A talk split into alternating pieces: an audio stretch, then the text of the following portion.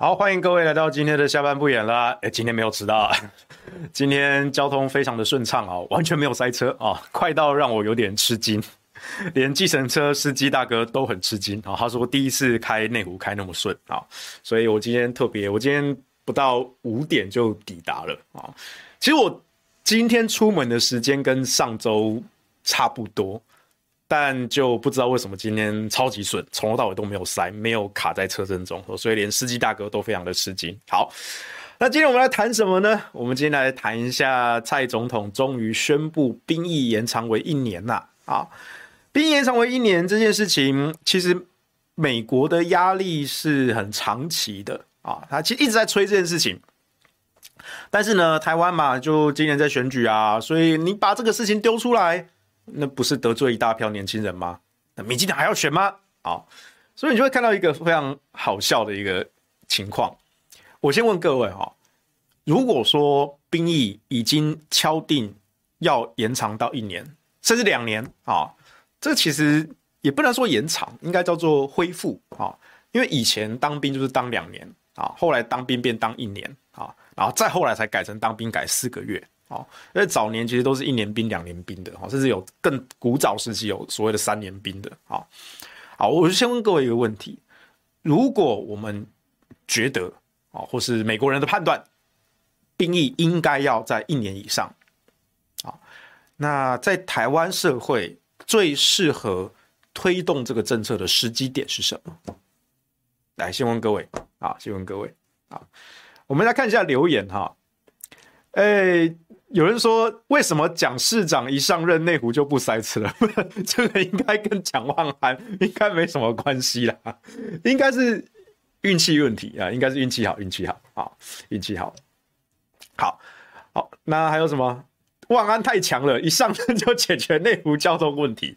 哦，我我先说，应该不是蒋万安啦。哈，我们我们看下下星期，下星期，反正我大致上我每周二大概就是四点。四点半到四点四十，从中正区出发啊！我大概其实我是之前每一周的，就是出发时间其实都差不多，大概就在四点半到四点四十左右，从中正区出发啊。那今天我会觉得是运气好了，对，我们就看下星期啊。如果下星期再塞车啊，再塞车，我们就来干掉蒋万安，对不对？现在是他当市长了，不是柯文哲了，对不对？我们到时候就来干掉台北市长哈，谁当台北市长了，谁就来负责这个交通问题哈，这也是很莫吉多的代志啊。好，我们再回到刚刚那个问题，我问各位哦，如果我们确定要延长兵役，请问各位，你们觉得最适合的时间点是什么？最适合的时间点啊！有人说今天交管，好，来给你们五秒钟思考，来五二一，好，我的答案是，他还记得今年中佩洛西来台湾的时候，中共推动了军事演习吗？其实那个是最适合推动兵役延长的时机，而且在施政上，这个是有诀窍的。你想想看嘛，中共军演。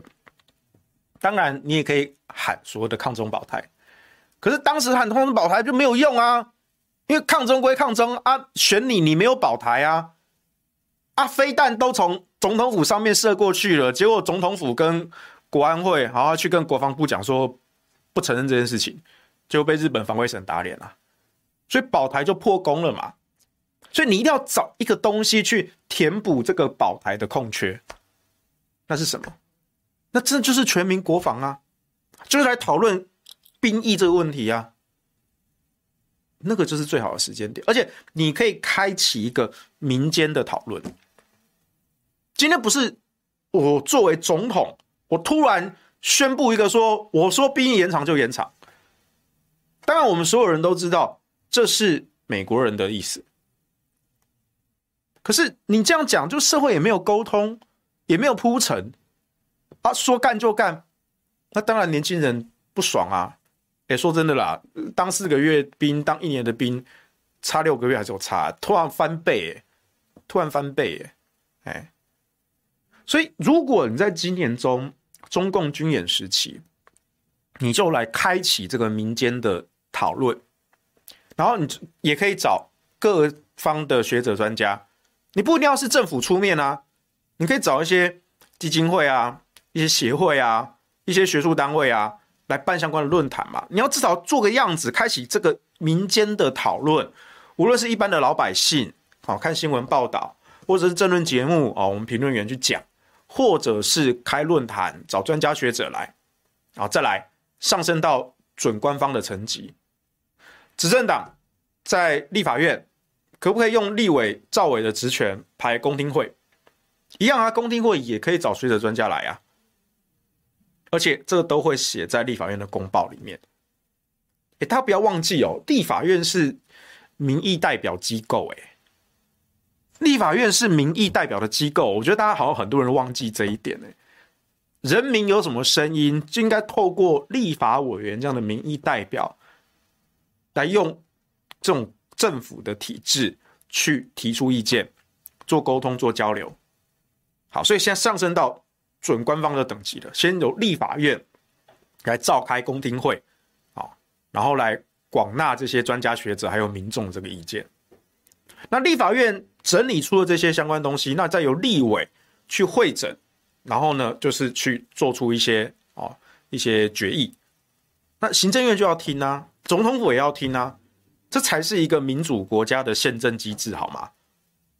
那到时候，如果大家民意真的有共识，说我们要坚持国防的能力，要推动这个兵役的延长啊，当然也有一些反对的声音，可是这个是大多数人的共识。这时候总统再来拍板，就说好，这个兵役来延长。你觉得这个这个社会主力是不是就可以？不能说完全没有，但至少它可以走得顺，有一点点摩擦力，对不对？但至少加了一些润滑油。对，那嗯，总觉得好像有点怪怪的。好，不管哈，就是在推动的过程中就会比较的顺畅啊，不能说畅行无阻啊，有摩擦还是比较有感觉一点的。但是你也不能整个卡死啊，这样会痛啊。所以呢，要加一点润滑油，所以这是需要铺陈的。但是为什么今年民进党没有做呢？因为啊，就怕影响选举嘛。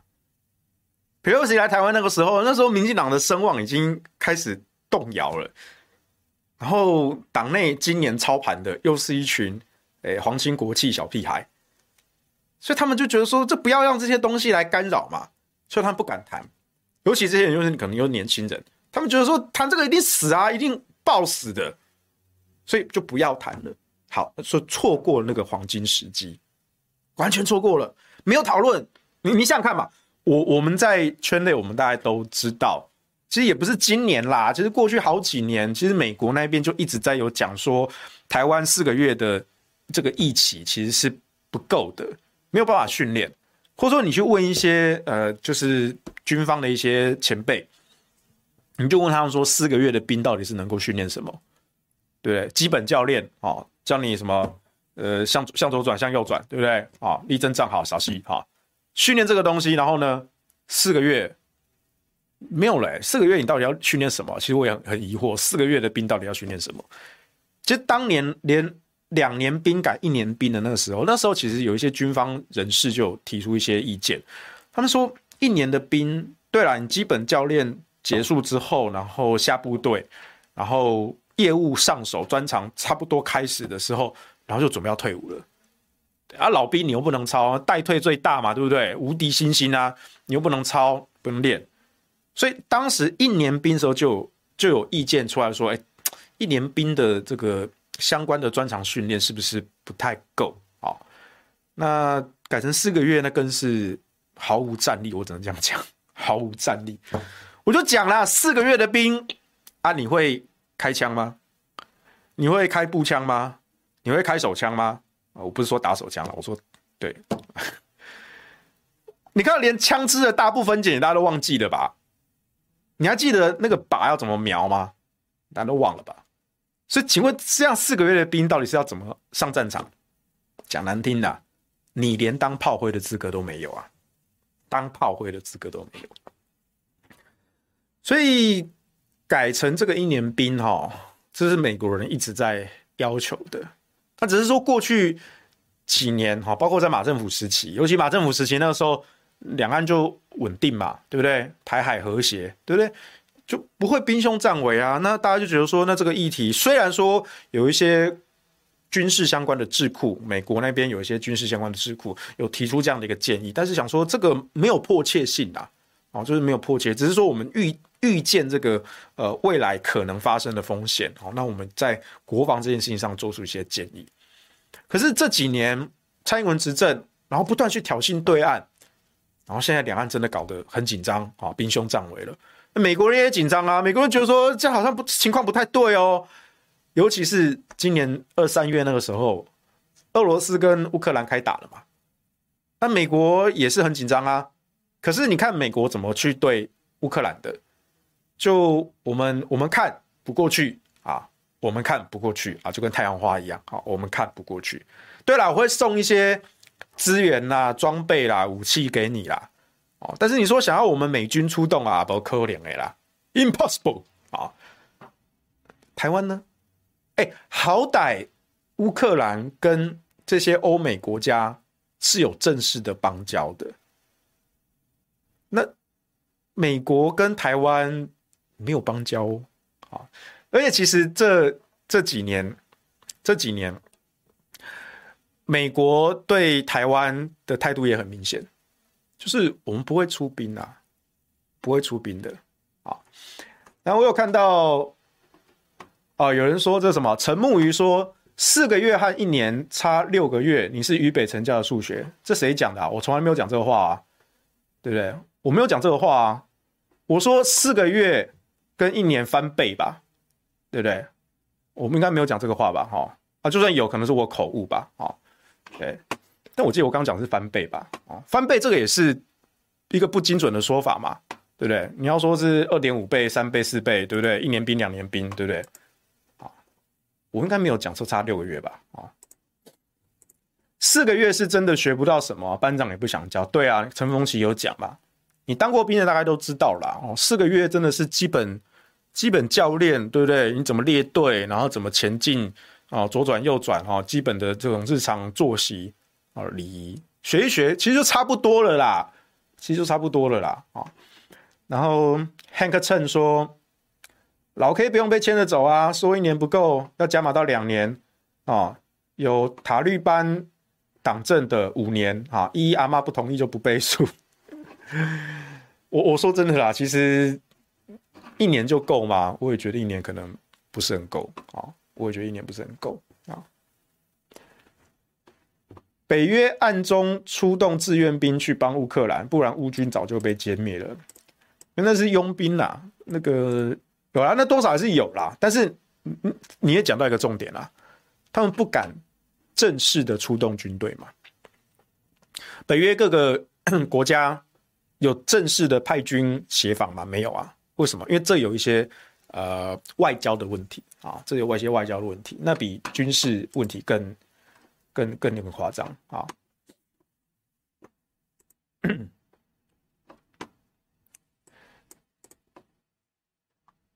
四个月乘三等于一年，对啊，对啊，所以我刚刚说翻倍嘛，哦，我翻倍没有说翻几倍啊，哦，你要说两倍、六点五倍、三倍、三点五倍、四倍，看啦，因为其实重点是一年真的也够吗？我是觉得一年搞不好也不够啦。啊！我是觉得一年大概也不够了啊。OK，好，所以重点在于说，美国那边其实是一直以来都有要求的，可是因为前几年台海的情势没有到那么紧张，而在马政府时期，台海和平嘛，两岸交流嘛，对不对？那美国人也觉得 OK 啊，就是大家。各个各自过得好就好啦，你不要片面改变现状嘛，对不对？你中共不要硬推统一啊，台湾不要硬硬讲独立啊，其实美国那边也可以开心嘛，大家做生意啊赚钱嘛，对不对？可是这几年真的是台海的形势就变得不一样啦，所以美国人开始紧张啊，所以各方的压力，就据我们所知啦，有官方的，有私下的，哦，压力是真的很多啦，哦，一直跟蔡英文政府讲说，你们那个兵役要改啊，哦，你们现在这目前这种状况哦，两岸如果真的开战，台湾是连第一波都挡不住，连第一波都挡不住。那第一波都挡不住，就不用谈什么后续美国的资源了，没有啦。你想想看嘛，如果俄罗斯跟乌克兰开打，哎，二十四小时之内，对不对？然后泽连斯基就被生擒啊，或者被斩首，然后呢，整个首都就沦陷，然后全境直接镇压，那打个屁呀、啊，对不对？啊，因为普丁也没有要这样子打啦。俄罗斯那边其实也手下留情，我必须说，你去看今年初的那个俄乌战争，俄罗斯那种打法。就真的跟普丁讲的一样，是叫特殊军事行动，那不叫做战争，那真的不叫战争。如果你对苏联红军的战法有一些研究的话，俄罗斯的做法真的太仁慈了。事实上，当时俄罗斯国内都有很多人在批评普丁为什么要这么仁慈。对，那普丁他有一些历史跟同胞的一些情谊啦，所以他不想做得太绝，所以这个俄乌战争才拖嘛。但反正俄罗斯不怕拖啊，我就慢慢打。哦，乌克兰才怕拖。你看，我我就讲，大概从今年中之后吧，大概七八月之后，请问国际上谁在关心乌克兰的新闻？没有了啦，对不对？让 Zelensky 风光了三个月，就没有了啦。那现在乌克兰怎么办啊？就继续苦撑啊。啊，俄罗斯就是我就是好整以暇，慢慢慢慢打，我不怕啊。俄罗斯人向来有耐心啊，俄罗斯人向来有耐心的啊。但问题就在说，好，我们现在看看乌克兰，再回来看看台湾。假设我们真的跟中方解解放军开战，如果连第一波都扛不住，你是要谈怎么后续的，对不对？又或者是好，就算第一波扛住了，第一波扛住了，你觉得是好消息还是坏消息？很难讲，因为你第一波扛住了，好，然后美国支援，美国支援，但他不会出兵，他给你武器，他给你装备，哦，他就是不会出兵，他就是不会出动美军。哎，太平洋舰队会不会来？我都不知道嘞，对不对？搞不好航母来啊，晃一圈啊就走了啊。航航母停在那边也是警告中共啊，你不要轻举妄动哦，你不要全面战争哦。哎，然后呢，然后就没有然后啦，对啊。所以美国那边的意思很明确，他就是希望台湾这边你至少至少要有基本自保的能力。也就是说，兵役延长这个政策。本来就是确定的结论，我本来就要这样做。我们今天检讨的只是说他在推动这个政策的时候，他的过程出了什么问题，以及你现在在执行的方面，你是玩真的还是玩假的？美国其实希望你玩真的，但是蔡英文政府是玩假的。怎么说？今年应该是七月吧，美国的前国防部长来台湾，好像叫。雅斯培吧，他有来台湾。当时他说，他就公开讲哦，台湾的兵役应该要恢复一年以上，而且男女皆兵，男女皆兵啊。这话代表什么意思呢？其实我们最好参考就是以色列，以色列也是男女皆兵。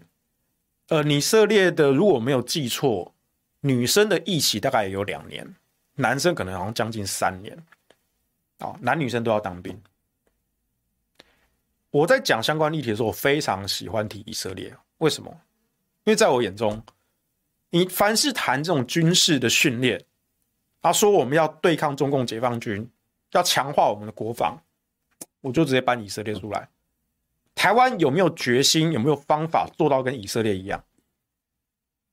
为什么拿以色列当标准？因为同样都是受到美国庇护。以色列从建国开始就受到强敌环伺，他跟这些邻近国家哈时常的战争，时常的战争。可是他交战的对手，他的量体基本上不会差太多，而且以色列的军事科技因为有美国的支持，是领先这些对手的，所以以色列可以以一打多，而且科技水平是比人家高的。这是以色列，而在这种强敌环伺的以色列，他的兵役制度都尚且如此，男女皆兵，两到三年。那我请问，台湾呢？台湾面对的军事假想敌是谁？中共解放军。中共解放军是全球前三强的军事量体，全球前三强。然后呢，我们的兵役从两年改一年，又改四个月，然后就有一些很白痴的政治人物在那边讲说。哎呀，现在都是现代科技战争呐、对不对啊？不需要这种传统的大部大部队、大兵员呐、对不对？哦，所以没有必要这么多啊。我们这个训练要精实啊，哈，精简不代表精实啊。再讲一次，精简不代表精实啊。你们把人力都精简掉了，都 cost down 掉了，对啊，不不得罪选民嘛，对不对？大家觉得说哦，不用当那么久的兵，大家都开开心心的。我们的社会文化是这样子啊。但是呢，覆水难收啊！你改短了，你就想要把它改长，就很困难了。这一次是因为美国压着，你才不得不在今年底前宣布。因为你只要跨过了二零二三年一月一日，那它整个年度就要再往后再延一年，那就会有更多一年的空窗期。美国人那边当然不能接受啊，所以那时候在选选前啦，我们那时候大概就在预估说，选后十二月。不管选的如何，十二月一定得宣布，你一定得赶在年底前宣布，因为这有时程上跟法律上的问题，那美国压力是扛不住的，所以这是一个确定的结论，但是你执行的过程，你执行的方法是有很大的问题的。我们刚刚讲说，呃，J.C. Y 说，以台湾这种二战时期的练兵方式，五年都不够啊，整天跟清朝一样，一直想。师夷长技以自强啊，然后依旧坚信黄埔思想的老军官要怎么练练兵啊？哎，对啊，就是我们国防部训练出来的国军啊，这国军的战争思维到底有没有与时俱进？我不敢讲了哈。你说黄埔思维、黄埔思想，呃，它比较是一种精神啊。我相信他现代还是有一些操练的手法，但是这些操练的手法真的有跟上其他的国家吗？我再讲一次，不要忘记哈，我们面对的是全球前三强的军事量体——中共解放军。你说像德国、法国哦，这些欧这些欧洲的国家，他们其实没有一个很明确的假想敌，所以他们可以维持一个很很基础的国防实力。哎，然后他们的国民其实也不一定要当兵哦，甚至只要靠募兵制就可以了。但台湾就不是啊，我们的处境是比以色列还要艰难的，但是我们的心态却比欧洲人还要松散。我觉得这是一个很很很矛盾的一个地方哦。然后这个说什么？只要俄国没耐心让白俄罗斯加入战局，乌克兰直接灭啊！我觉得这倒不是耐心的问题啦，我觉得是普丁他有没有手下留情啊？念在这个同胞情谊哈，有没有手下留情的问题？陈强说，乌克兰是欧盟二十七个国家支持武器啊，俄罗斯一个国家啊，但是你看乌克兰就是打得怎么样嘛，对不对？不支持武器归支持武器啊，支持武器不支持人力嘛，对不对？武器总是要有人去用啊。这个军队军事战争就是讲数量，战争就是讲数量啊、哦。佳琪说什么？这波压力，好，好消息是国防部可以组织改造了。哎，你讲到一个很妙的点哦。你觉得国防部会组织改造吗？我可不觉得。组织改造是呃，这个是比较偏文官体系的事情啊啊！当然，你说国防部这些军官不都武官吗？对，但是很微妙，因为这部分比较组织改造是比较行政方面的事情啊。我会比较在意是我们的军事训练的内容啦啊。但你说这些国防部的组织改造哈，整个行政体制的改变。我不觉得会是改革的重点，我不觉得啊。威廉轰说：“不要担心，我们增加了近战格斗，好，到时候打起来就跟杜安说，要打就到擂擂台上打，不是去练武室打吗？或者说我要打十个，对不对啊？我觉得去练武室打还比较好一点啊，大家来跳舞嘛啊。新杰林说：“我们有军师土条可以火烧赤壁，没有没有，土条只会火烧肉而已啊。” 哎，刚刚有一个哦，美国已经要派官员进立法院和行政院参访，可见政府多无能啊！不不不只是参访了啊，根本就是派驻监军了啊！派驻监军啊！B 波 B 说：“把数位发展部删掉，就有钱发两万六了啊！” ro yo ro yo 悠悠说，票投绿共党，全民上战场。好，三福王说，当中国三反五反大饥荒时，美国都不让国民党打回大陆。美国不乐见两岸统一吧？啊，一直用岛链战略来维护美国最大利益，分而治之。确实，确实，美国当然不热见两岸统一啊。对啊，当然这个两岸统一有很多重的含义啊。好，有包括民族情感上的。有包括共产党统治的的的他们的一个威权性啊，或者他们讲的正当性啊，对啊，他们有一个祖国统一的一个大业啊。但我还是觉得说，两岸之间，我对统一没有什么支持或反对的立场。我终究还是关注了说，你整个社会、整个国家怎么治理。如果今天有一天中国共产党能够走向开明、走向开放、走向民主、走向自由。我觉得两岸统一就没有差了，对啊，我我就讲了，如果我们当然可以批评美国是假民主啊，我也觉得美国是假民主，但我就是把标准设得如此的低，设得如此的低。如果中国大陆可以做到像美国那样子的低水准假民主，那请问在台湾的各位，你接不接受统一？我觉得可以谈啊，我觉得可以谈啊，对啊，如果你们做到最低的这个底线。其实谈的空间就很大了，所以统一这件事情，我一直都不觉得是什么什么什么民族情感啊、祖国统一啊这种，我觉得这个都太太高太远了。但我也知道说，对岸整个教育啊，尤其很多小粉红啊，他们都真的信了那一套。但是在共产党高层啊，我相信他们其实是不相信那一套的啊。统一与否，何时推动，如何推动？终究看的是现实的利益，不是那些虚无缥缈的民族情感。那些民族情感呢？诶，这个陈近南跟韦小宝也说过嘛，哈，就像阿弥陀佛一样，对对对，啊，这信的人就信了哈。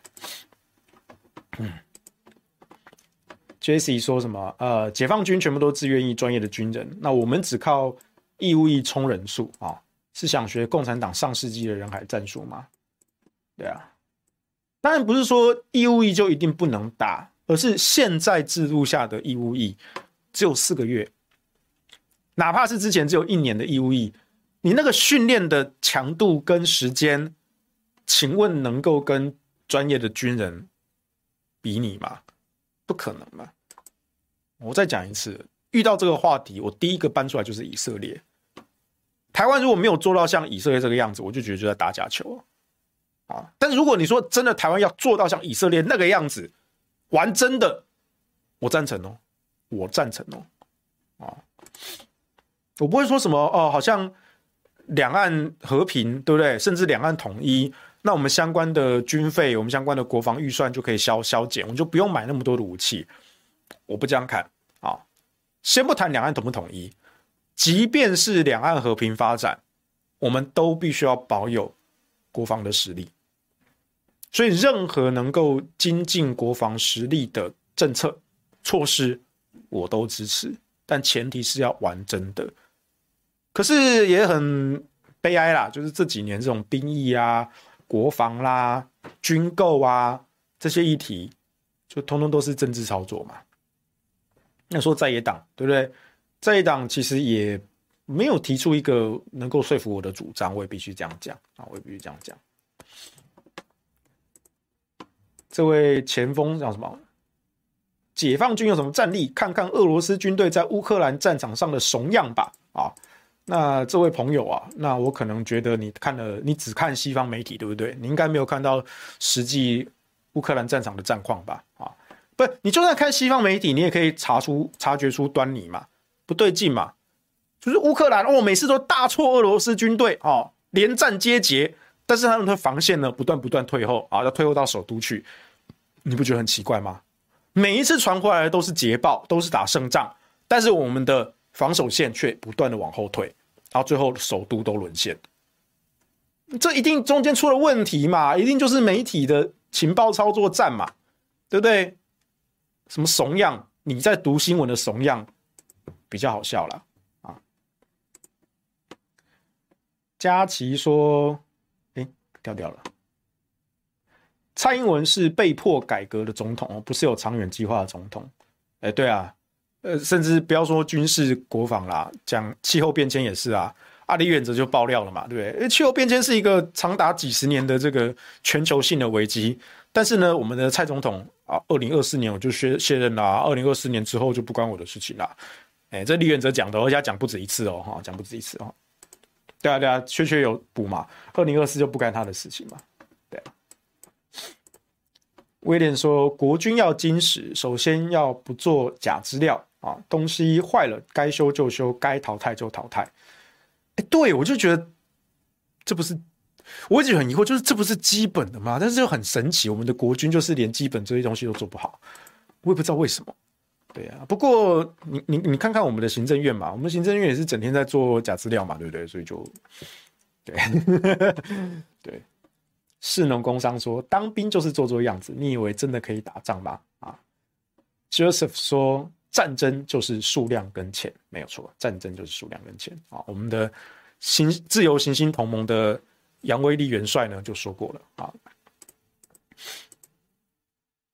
国军要精实啊，但是呢，太热的不能粗糙，不能闹得太难听，不能操太凶，这样就能打仗吗？那当然是不可以的啊！军队其实没有在跟你讲道理这件事情，军队讲的就是纪律，讲的就是服从。你想想看嘛，今天如果真的在战场上，我还跟你讲什么民主自由啊、人权那种，没有没有的。我现在下令这支部队进攻，你就是要把那个阵地阵地给它打下来，对不对？我们出现牺牲，对，这就是军队的目的。啊，要么就是敌人牺牲，要么就是我方牺牲，就这样子啊。Dennis 说：“想象一下，如果台湾南北分裂战争，真的很难向对方下死手。”嗯。我觉得啦，应该有很多人会热衷于把自己的同胞吊路灯，所以说真的很难向对方下死手吗？我觉得很难讲，我觉得很难讲。阿豪说，馆长练得那么壮啊，被开三枪不也是在地上滚啊？近身战法才不是用步枪打啊？呃。对啊，在现代的热兵器之下，我管你练得再壮啊，人类的肉体是不可能抵不过枪炮弹药的。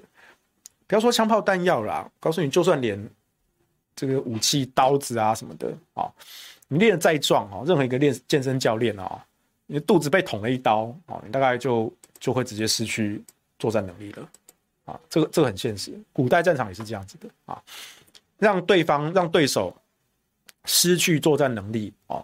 其实不需要杀死它，对一般的人类来说，基本上你只要让它的呃就是躯干啊受到伤害，基本上你就可以瘫痪它了啊。四肢不算啊，四肢你说断了一只手还是可以，还可以另外一只手还是可以舞刀弄剑，但基本上你的四肢躯干头部，即便当下没有受到致死的伤害，可是基本上你行动能力就会被就会被剥夺了啊，你就是一个伤兵啊那。救不救得起来，那是另外一件事情。但是你当下你就被瘫痪掉了，啊，这不需要热兵器，冷兵器时代就是这样子了，啊，冷兵器时代就是这样子了。那你练再怎么壮啊，就算你穿铠穿铠甲，对，但是可能只有那个细缝啊，啊，穿进去。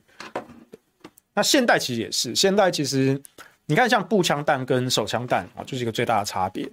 现在那些警方用的手枪，为什么弹药的主流是九 mm？因为那时候就是有经过一些研究，九 mm 的弹药它的制止力是比较强的。早年我记得那时候在打，忘了是打一战还是二战的时候，应该一战吧。你知道大家有没有在那种那种古装军事剧里面看到那种日本军用那种盒子枪？盒子枪啊，还有当年那个中国有用过类似的这种手枪、盒子枪。当时他们用那种子弹是比较比较口径比较小，然后比较尖。可是他其实发现了一个问题，他穿透力很强，可是制止力很差。所以时常发现说，在战场上有一些老兵被这种子弹贯穿过去，他们只要他们老兵大家都知道，你只要当下有做好止血，你不要让失血继续流出来过多，赶快的止血，然后没有伤到重要的脏器，基本上都还有得救。而且甚至可以继续作战，啊，因为贯穿就贯穿呐，对不对？贯穿就是贯穿啦，啊，可是为什么后来这种九 mm 弹药变主流？因为是制止力，啊，这边讲一下物理学哈。假设有一颗子弹哈，看呃，如果这么大颗哈，它这样高速的飞撞到，然后如果它整个弹掉，或者是直接很顺，它如果它头是尖的哈，就很顺滑，这样直接就这样穿过去，那。这一颗子弹它带的动能就没有办法转移到打击的物体上，造成破坏。可是如果说我打上去之后，我这头是钝的，打上去就穿不过去，然后它也没有反弹，那所有的动能就会集中在这个物体上，造成破坏，造成伤害。啊，那这个其实也是，你不要说这是只有现代热兵器的一些弹药才有的应用，在。古早时期，在冷兵器的时代，在弓箭啊，大家知道弓箭嘛？那有一种特殊的箭头叫做无重力箭。啊，哦，对，不是无重力啊，无反作用力箭。啊。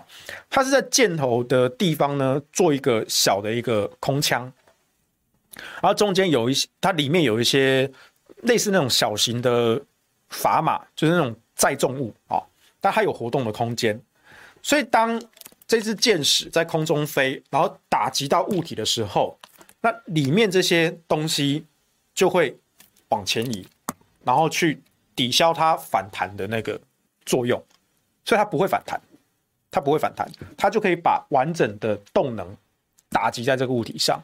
那弓箭的威力大概可以上升，大概可以到原本的一点五倍以上，哦，而且可以有效的杀伤这个对象。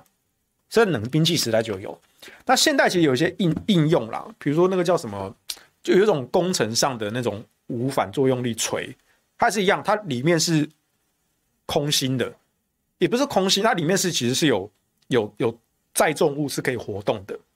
那当你这个锤子打下去之后呢，它里面也会动作，它就不会，它的反弹力道就比较小啊。又比如说，好，就这样子，比如说我现在这个，如果它的水是满的，我现在把它喝掉一半。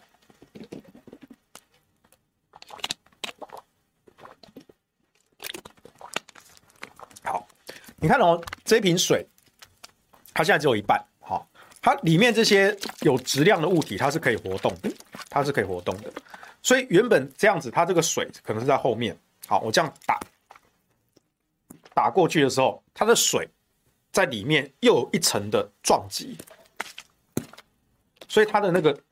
动能就会有转移到这个物体上啊，所以这其实并不是热兵器才有的哈，这些冷兵器甚至你不需要在箭头做很复杂这种结构，里面还有一个小空腔，你甚至只要把那个箭头跟箭的那个杆子中间装的松一点，让它能够在命中物目标的撞击的时候，把这个就是箭头撞到目标，然后后面的杆子刚好就。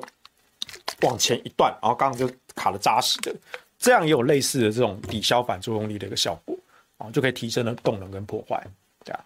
所以现在的一些军警呢，他们用这些手枪跟弹药，他们讲究是制止力。比如说我这一枪打在你的胳膊上，对，没有打到你的要害，可是呢，它传递进去的动能啊，整个那个。震撼就直接让你这一块就整块都在痛，就被被像被锤子打到一样，所以你的行动能力就丧失了。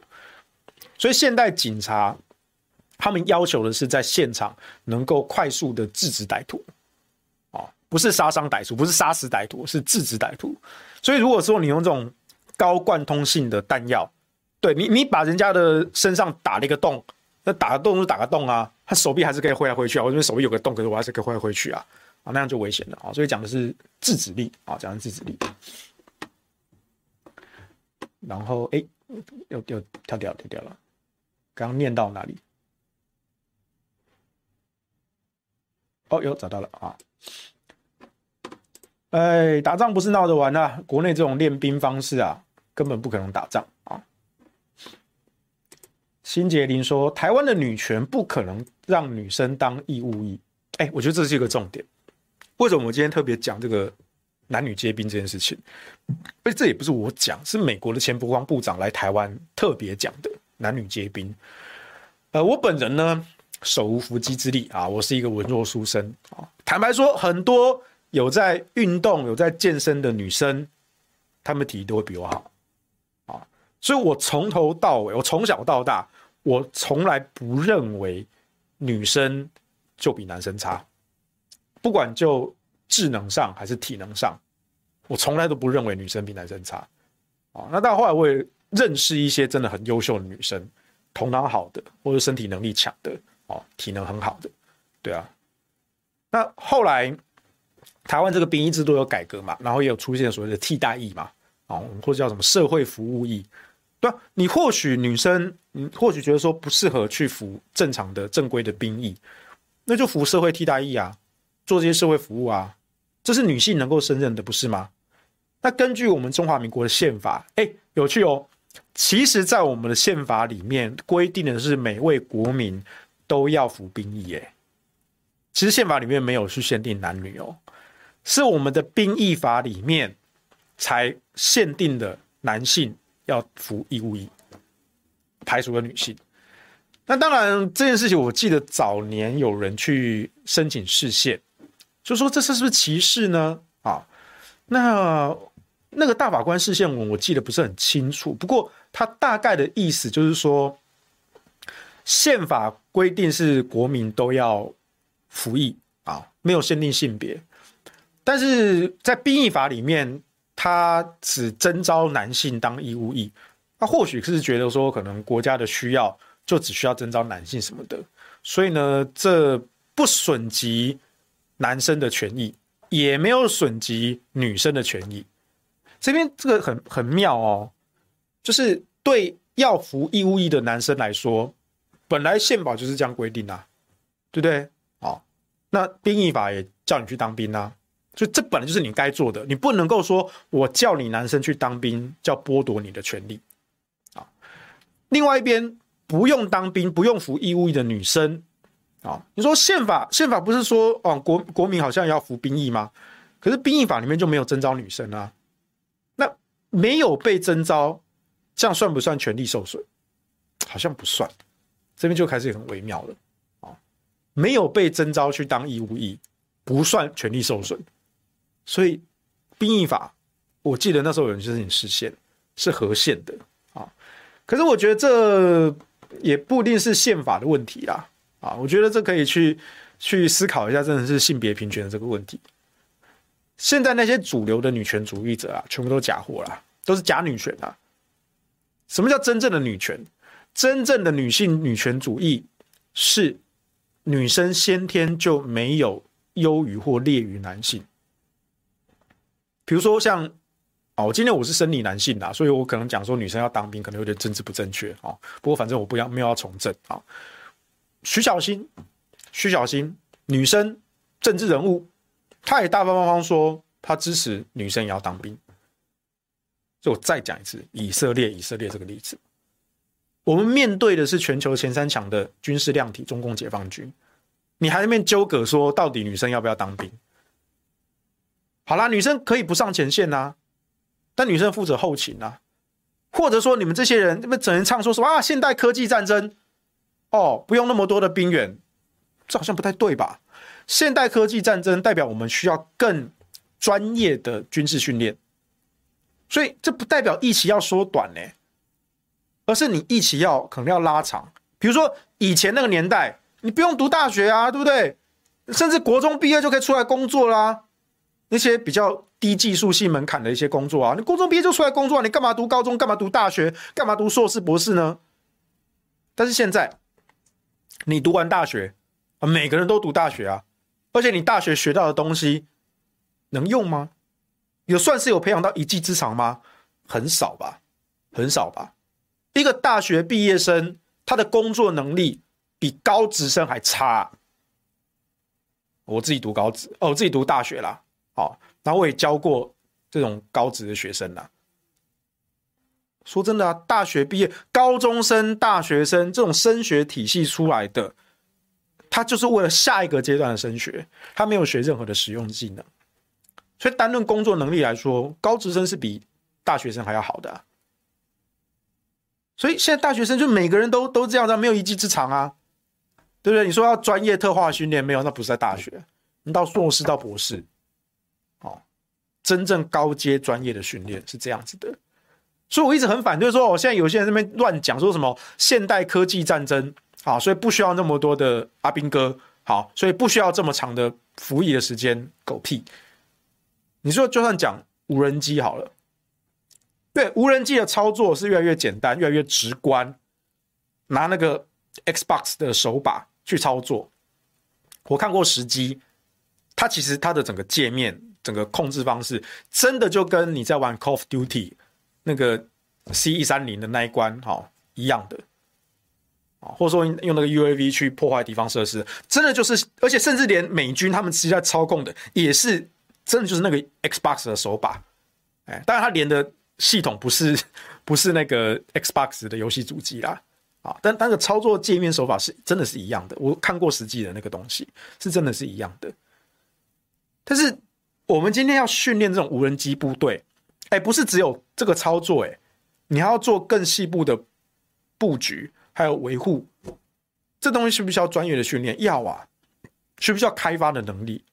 也要啊，开发、操作、维护这些东西是需要更专精的训练。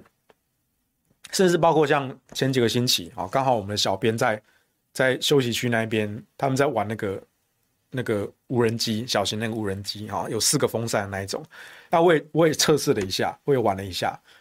你那个操作那一只无人机，然后的那个方向感、空间感，你看它跟它实际在活动的，还有你这个你看它那个角度的视差什么的，那都是有差的。因为你看它，你是用第三方的位置看，你想要它往我的右手边飞，往我的左手边飞，可是对那一只无人机它的坐标来看，我的右手边可能是它要往左转才会飞转到我的右手边去，然后它这样绕过来。那你脑中你你随时要有这样的判断，要在你可视的范围之内随时注意它说，哎。我现在第三人称跟第一人称的这个差别，我要让它往左转、往右转、上升、下降，然后去避开那个障碍物。诶，那个真的需要训练，那个需要需要练习的。那现在也有相关的专业的证照，对啊。那又或者是说，这个专业的军事的无人机，它可以用第一人称的那个镜头，让你直接就控制，就像你在打游戏一样的。可是那个也是需要操作的啊，那也需要训练的啦。不要说什么现在科技战争好像一切都就就不需要这些士兵了，没有哦，没有这种天真的这种想法。Joseph 说，想要不被统一的话，就是看强袭魔女的世界。你是说小酷酷魔女吗？好好，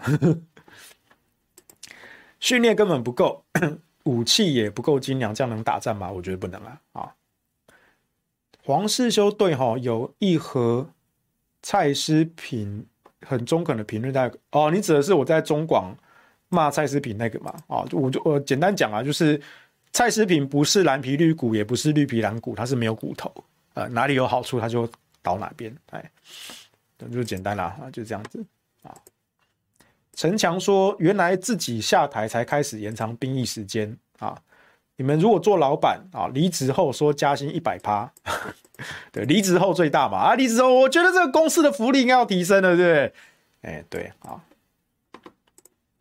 台湾怎么跟以色列比啊？啊，洪仲秋事件，现在谁敢乱抄士兵？不，士兵本来就不能乱抄，但是呢，军队有军队的纪律，军队有军队的法律啊。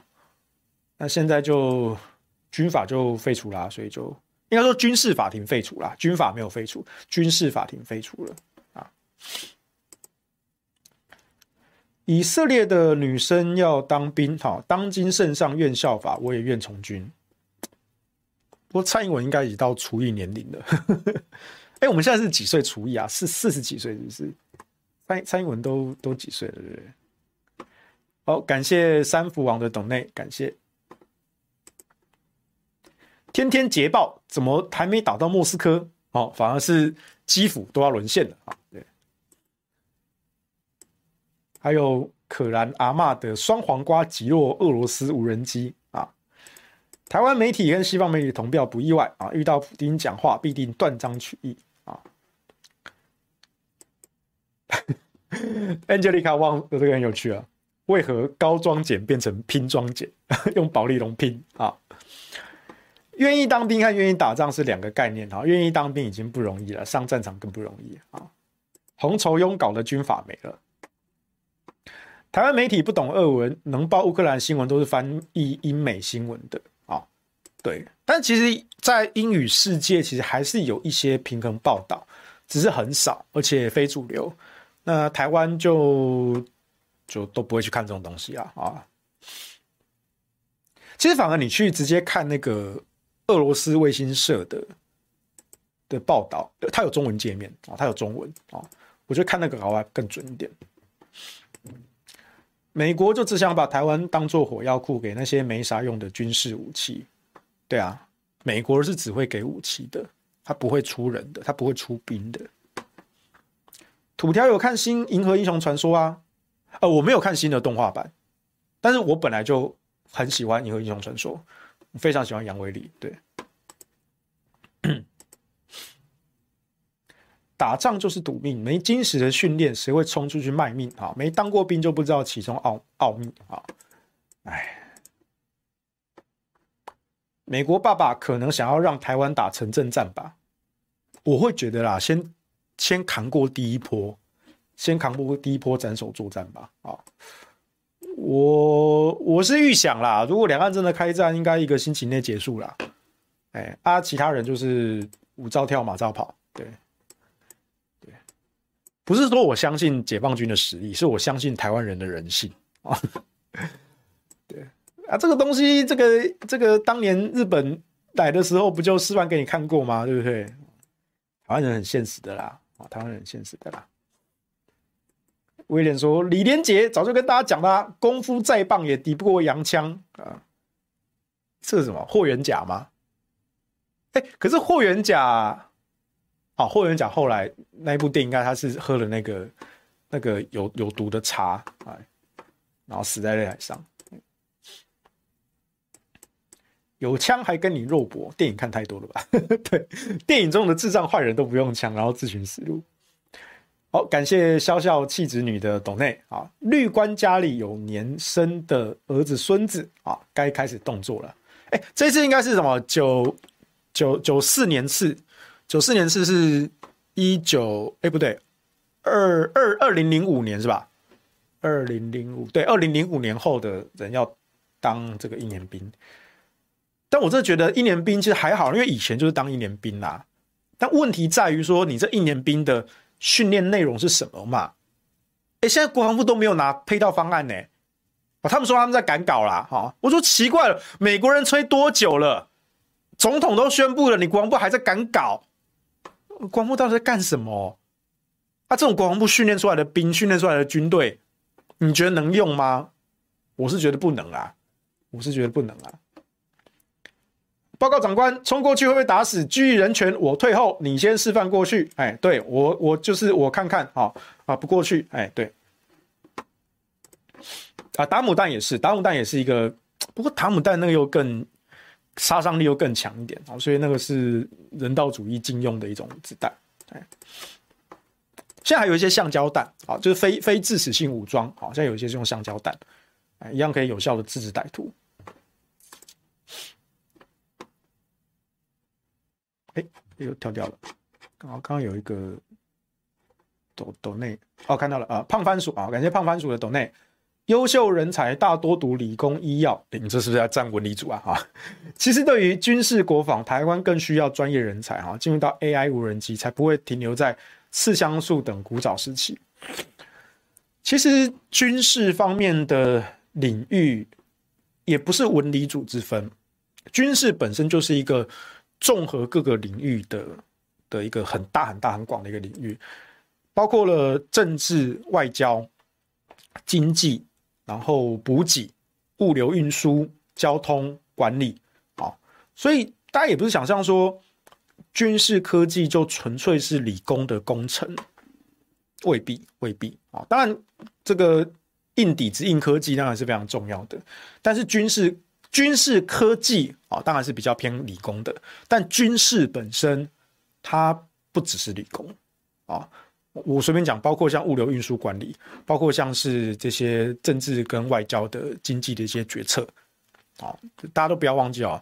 我在俄乌战争初期那个时候，我就我就我就直播的时候就讲过，重复了很多次，说古今中外任何一场战争，它的开始跟结束都不是什么宗教道德的因素，而都是经济的因素。那第二句话是，呃。军事是外交的延伸，外交是政治的延伸，政治是经济的延伸。所以你说像外交啦、军事啊、政治啊这些东西，这些东西其实并不是，并不是理工的东西啊。所以你不要想到说那些工程师啊什么就很懂，很懂这些政治外交的，因为决定战争与否的都不是军官，都是政客。决定战争与否的都不是军官，而是政客。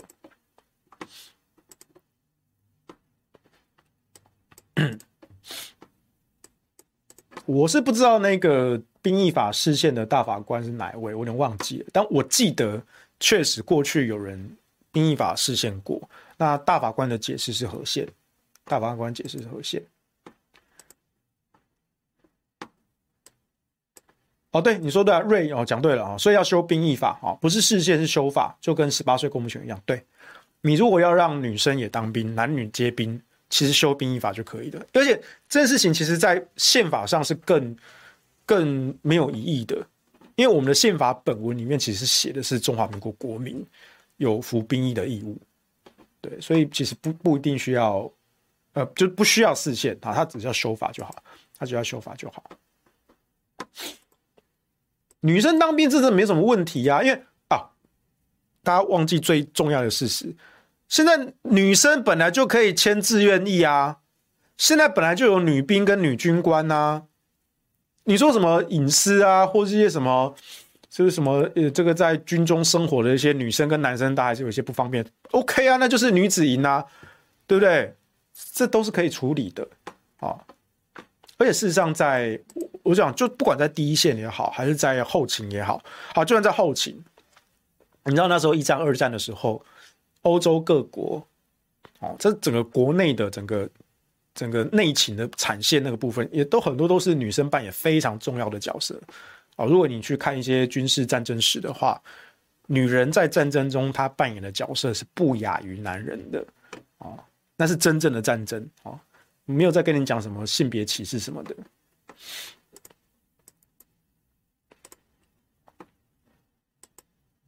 啊，呃，对啊，有有人说什么女生不能看到血就怕啊，这这个呢是你的迷思啦啊。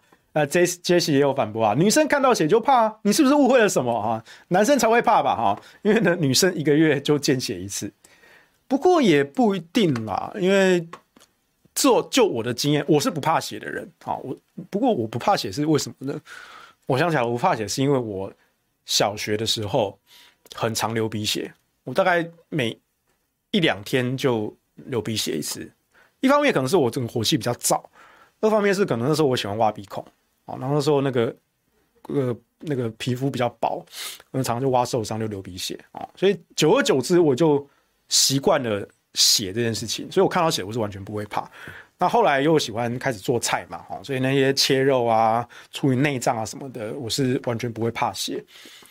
那女生会不会怕血？就我高中的印象，好像还是有一些女生会有点怕，怕打针、怕血，对，然后也不敢去杀鱼啊，或者是不敢去这个切肉啊什么的，但是对月经来说，确实啊，就每个女生到了青春期，对，每个月都要看一次血，那还好吧？我觉得长大之后，你对于血这件事情应该会有比较大的接受度，还好啦。我觉得这都是可以解决啊。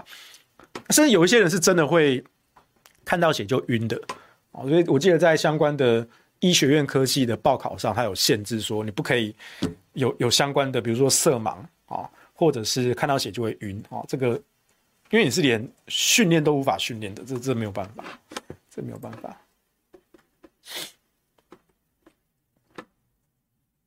对啊，威廉说很久以前看到巧心讲啊，如果真的搞成兵凶战危啊，他愿意当兵啊。对啊，我很欣赏巧心这一点啊。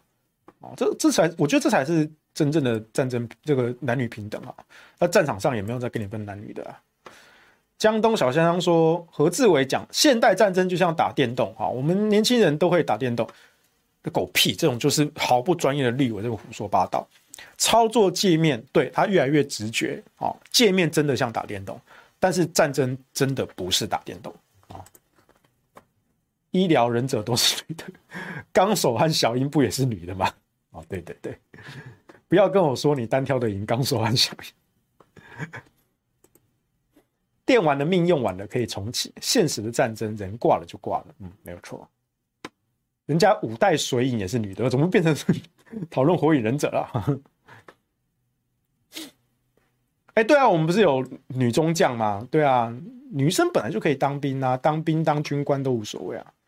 反正就是，我真的从来，我从小到大都不认为女生的智能跟体能劣于男性，没有啊。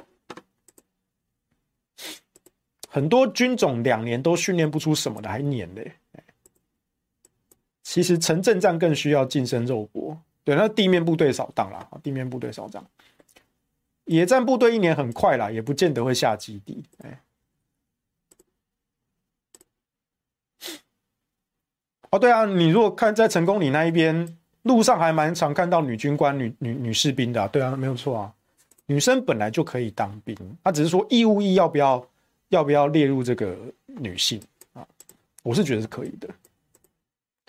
推荐大家看看《狼与辛香料》漫画作者小梅老师《战争中的女性》那一本改编漫画，哎，那本漫画我翻过，很棒。哎，那本漫画嘛，这个真的真心的推荐那一本啊。嗯跟我一样，天气太干，鼻子狂流血，比同学比我还害怕。哎、对，我那时候流鼻流流鼻血的时候，大人啊同学都超紧张的。我身为流鼻血的本人，我反而是很冷静的。我刚刚说，呃，我等下再压一下哈，然后怎么处理，我我都有该知道怎么做就知道怎么做。对，一年兵应该很难下基地吧？我觉得时间真的不够了，我觉得不够。这个什么？呃，Dennis 是不是？我小时候都被我姐压在地上打，我都觉得她不从军很可惜。真真的啦，我我真的觉得女生的智能跟体能本来就没有比男生差。当然，就生物基因上，生物基因上，男性的肌肉的比例，还有肌肉训练的容易的程度，确实是优于女生的。可是现代社会有很多不运动的男生啊，很多。体力不好的男生啊，所以这种生物基因的差异其实是会小于社会个体的差异的。那你只要在平均线以上，其实女生是可以当兵的啊，女生本来就可以当兵啊，女生本来就可以当兵。不运动的男生 EX 四修，哎，我现在会稍微运动了哈，我现在会稍微运动了，对，哎，好，好啦，今天时间差不多了，跟大家聊一聊啊，兵役这件事情啊，我们我是真的。任何能够精进国防实力的措施跟政策，我都支持。但是，我觉得这一次的兵役延长，从头到尾就是政治操作，哦，打假球啦，打假球啦。那我也呼吁了在野党不用反对啦，在立法院不用反对什么改审查，柯建铭那边改审查不用啦，直接进付表决啊，啊，让民进党去假动，哎，啊，在野党、国民党、民众党哈，你们可以提前去跨年了哈，假动就假动，让民进党去假假动。你们不用背书这件事情啦，你们也没资格表示反对或支持。为什么？因为宣布这个政策不是国防部啊，是上面的蔡英文呐。啊，蔡英文在上面是美国人呐，所以结论都已经确定好了。啊，你是要，你以为你有表态支持或反对的空间吗？没有，你连资格都没有。但真正要去问表态意见的是谁？我告诉你是二零二四要选总统的人啊，比如说民进党赖清德嘛。那国民党这边，好了，赵少康有表态啦，朱立伦也算是有表态啊，啊，那个什么呵呵做代级的，你要去问一下他嘛，对不对？啊，但是呢，这种军队的事情，你说问总统跟问警察，应该都问不到答案呐，啊啊，就好好做代志啊，啊，好好做代志啊，该问就要问他，该问就要问他，啊，哎，而且这个县市政府不是都有民政局啊，或是兵役局吗？对不对？这确实是严重影响广大男性市民的的的的这个权利啊，市长不用表态吗？对不对？去啊，去问一下，我觉得去问一下了啊。尤其如果要选总统的人，要去问一下。